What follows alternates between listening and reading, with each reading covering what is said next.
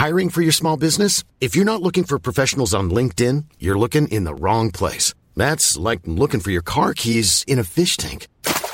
LinkedIn helps you hire professionals you can't find anywhere else, even those who aren't actively searching for a new job but might be open to the perfect role. In a given month, over 70% of LinkedIn users don't even visit other leading job sites. So start looking in the right place. With LinkedIn, you can hire professionals like a professional. Post your free job on linkedin.com slash people today. Welcome to Banking Weekly from the Financial Times with me, Patrick Jenkins. Joining me in the studio today is Martin Arnold, our banking editor, and we're here with a special edition of Banking Weekly to reflect the content of our FT Banking Summit, which was held in London on Tuesday, and we are reflecting on some of the highlights of that event.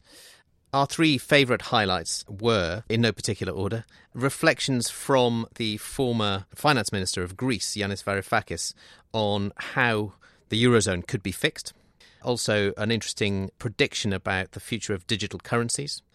And finally, what direction will peer to peer lenders take next? How will they conquer the world? First up was Yanis Varoufakis, who was talking to our chief economics commentator, Martin Wolf, largely about the Eurozone.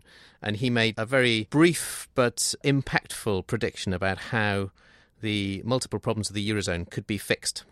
Firstly, we should split member state debt into two parts the good part and the bad, the Maastricht compliant and the rest, and we should mutualize the good part. Through, and I would do it by having the ECB borrow on behalf of member states through ECB bonds or ESM bonds backed by the ECB. That way, you create a yield spread between the good and the bad debt that immediately solidifies Maastricht and reduces the total amount of debt. Secondly, um, instead of having QE the way we're doing it now, have a massive investment. Uh, uh, spree, spree, um, a, a, new deal for Europe, uh, for startups, for green energy, things that Europe really needs, the digital union and so on, uh, to be financed exclusively by European, European Investment Bank bonds, running to 7 8% of euro area GDP, to be purchased by Draghi in the secondary markets. That is completely different to buying bonds and Spanish debt. Thirdly, the banking union as I suggested it, a step by step creation of a Eurozone jurisdiction for failed banks, and lastly, a poverty fight, fighting fund along the lines of the United States food stamp program, uh, where the target two profits of the Eurosystem can be channeled. Uh, they take the form of a check that a German family, a Greek family, a Portuguese family get with which they can buy food at a local supermarket, signed by Mario Draghi, that will have an amazing unifying effect. Well, it was a pretty brief but uh, radical set of ideas that Mr. Varoufakis came up with. What we didn't hear on that clip, Martin, was the fact that I think I'm right in saying this was the only segment of, of yesterday's full day conference which yielded a spontaneous outburst of applause from the audience, which, when you think about it, is relatively surprising given Mr. Varoufakis's uh, fairly extreme views generally and the government that he was part of until relatively recently. What do you make of those ideas? Well, he, he's certainly got a, a, magnetism about him, and he expresses the ideas with the typical conviction that we've come to know from the former Greek finance minister. I think that those ideas are an anathema to Germany and would not go down well with the Bundesbank, with the Chancellor in Germany. So I think that this is clearly the way that a lot of the left wing parties would like to take Europe. But I think that mutualization of debt, I think that this idea of state handouts for the poor being mutualized across, I mean, it is political. We're talking about political and fiscal union, creating a European superstate. A lot of this is extremely unpopular in places like Germany, also in, in the UK, would be very worried about these kind of ideas if they were to gain traction. I do think, though, having said all that, that he has got a point on banking union because I think that there is a definite logic that if you're going to have a banking union, then you have to have a single bailout fund, you have to have a single depositor protection scheme. And it's heading in that direction, but slowly, and it's taking a long time. And, you know, Greece is in the process of recapitalizing its banks and doing that with money from Europe, but it's not in a harmonized way. There isn't a common depositor protection scheme, uh, there isn't a common pot of money for bailing out depositors if banks go bust. And there isn't a resolution scheme. And actually, in a separate part of that interview, Mr. Varoufakis did spell out those points in more detail. And I think, as you say, these are parts of banking union that are supposed to happen at some point. But so far, all we've got is a common regulator, and clearly, to be credible, that needs to change. Let's move on to the second clip that we've got, which is equally revolutionary in some ways. It was an interview that our company's editor, Brooke Masters, was doing on stage with a couple of experts in digital currency in the areas of the blockchain, which is the technology that underpins things like Bitcoin. And she was interviewing, among others, Richard Crook, who is in charge of the technology side of this area at RBS. And here's what he had to say about the likelihood of digital currencies becoming mainstream. This is the first time that we've had a digital uh, asset that the market believes is you can't tamper with, uh, you can't copy, and they're giving a monetary value to. And that's an exciting uh, leap uh, in, in, technology. We've not ever had that uh, in technology before.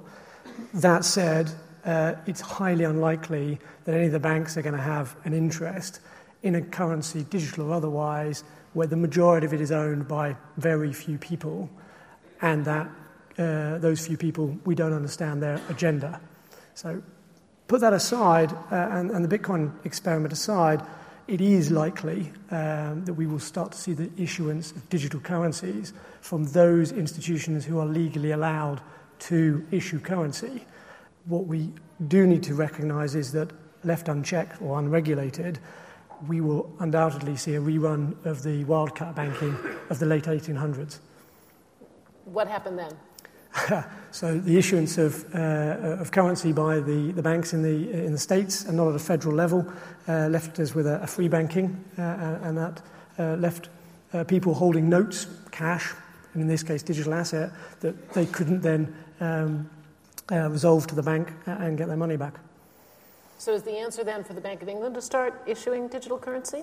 I think it's um, likely that at some point we're going to see uh, those that can issue currency will issue it, be that those institutions in, in the UK or, all around the world.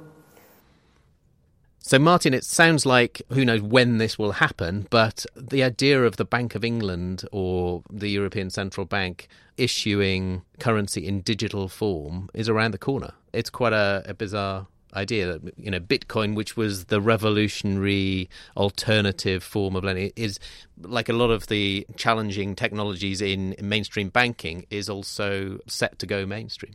I think that the underlying technology is certainly something that has caught the eye of banks across the world and central banks. And the Bank of England has set up a special unit to examine this technology, examine digital currencies, the blockchain that underpins the blockchain technology, which is also known as the distributed ledger. And they've produced a paper on this, which is very enthusiastic about the potential for it.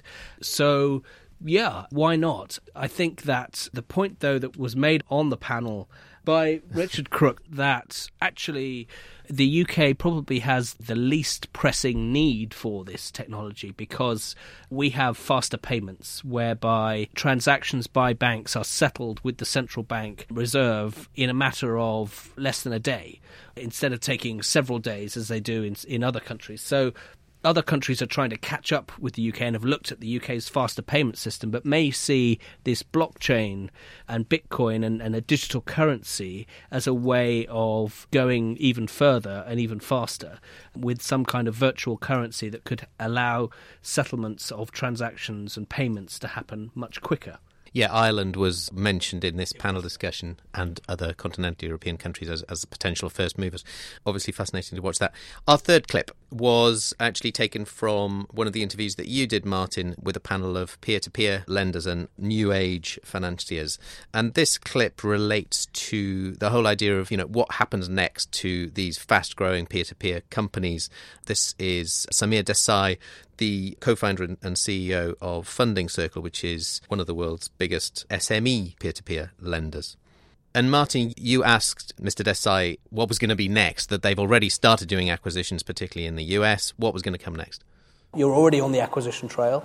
Yeah, but I think it's for very different reasons to what you spoke about, actually. Okay. Um, so, you know, I think um, these businesses do have very powerful network effects within geographies.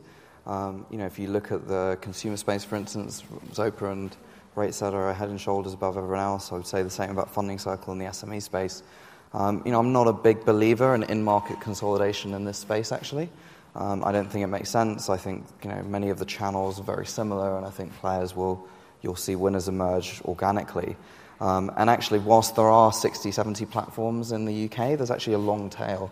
Um, and if you look at the top three platforms, so again, Funding Circles, Zopa, RateSetter, we've actually been increasing our share um, over the last few months. So AltFi does a lot of analysis. So um, I think in market stuff doesn't make sense.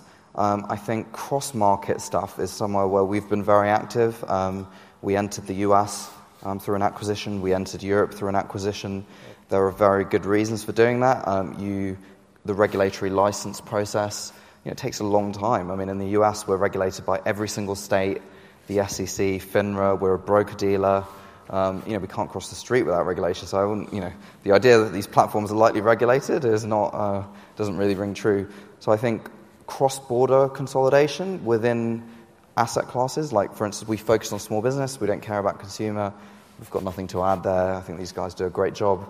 Um, so we, you know, we do believe in acquiring other, acquiring our way into new markets or new countries by acquiring local players, and we've done that quite successfully, and we'll continue to do it. But I don't think you're going to see this okay. mass consolidation in market. I think you'll actually just see a long tail disappear. Actually.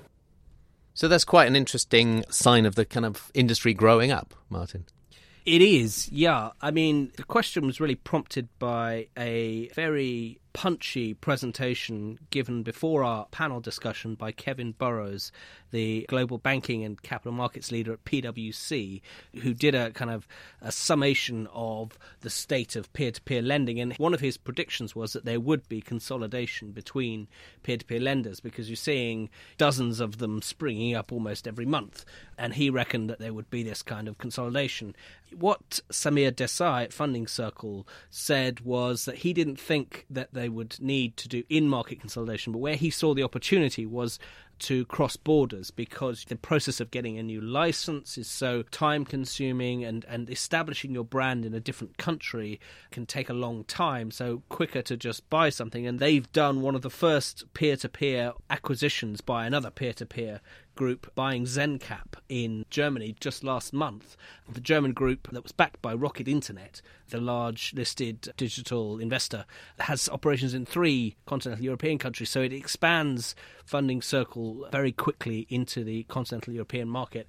I think that it's you know it's really interesting to see how as you start to see this, this consolidation, the expansion, cross border acquisitions, this industry is still very young. Most of these companies are only three, four, five years old, but they're starting to become proper companies now and starting to behave like that. And I think that's really interesting. They're also starting to, we talked about being regulated as well. They're starting to get regulated. They're starting to think about acquisitions, starting to think about strategy, and they're growing up a bit. And I think this is a sign of that. Of course, we should say that they've still only got a, a very small share of the overall lending market in the various jurisdictions in, in which they operate, but they are growing super fast. Well, um, as, as he pointed out, Funding Circle, in terms of the flow of new loans to SMEs in the UK, it's number three or four. So there's only a couple of banks that are lending more to SMEs in the UK. And he predicted that very quickly they would be up near the top. Yeah, I think he thinks they're going to be by next year, they're going to yeah. be the biggest lender. Yeah. And I suppose that is an indictment actually of the bank's new lending because the gross outstanding amounts are still vast. It's the net new lending by banks that is really tiny. Yeah. But um, yeah, it's a fascinating change of the dynamic. That's it for this week. Just a reminder that far more on the FT Banking Summit can be found online at ft.com slash banking. All that's left for me to do is to thank Martin for his contribution and also thank you for listening. Remember, you can keep up to date with all of the latest banking stories online. Banking Weekly was produced by Fiona Simon. When you make decisions for your company, you look for the no-brainers. And if you have a lot of mailing to do, stamps.com is the ultimate no-brainer. It streamlines your processes to make your business more efficient, which makes you less busy. Mail checks, invoices, legal documents, and everything you need to keep your business running with stamps.com. Seamlessly connect with every major marketplace and shopping cart. Schedule package pickups and see your cheapest and fastest shipping options from different carriers with rates up to 89% off USPS and UPS rates. And with the stamps.com mobile app, you can take care of mailing and shipping wherever you are. Make the same no-brainer decision as over 1 million other businesses with stamps.com. Sign up with code program for a 4-week trial plus free postage and a free digital scale. No long-term commitments or contracts. That's stamps.com. Code program. Till next week, goodbye.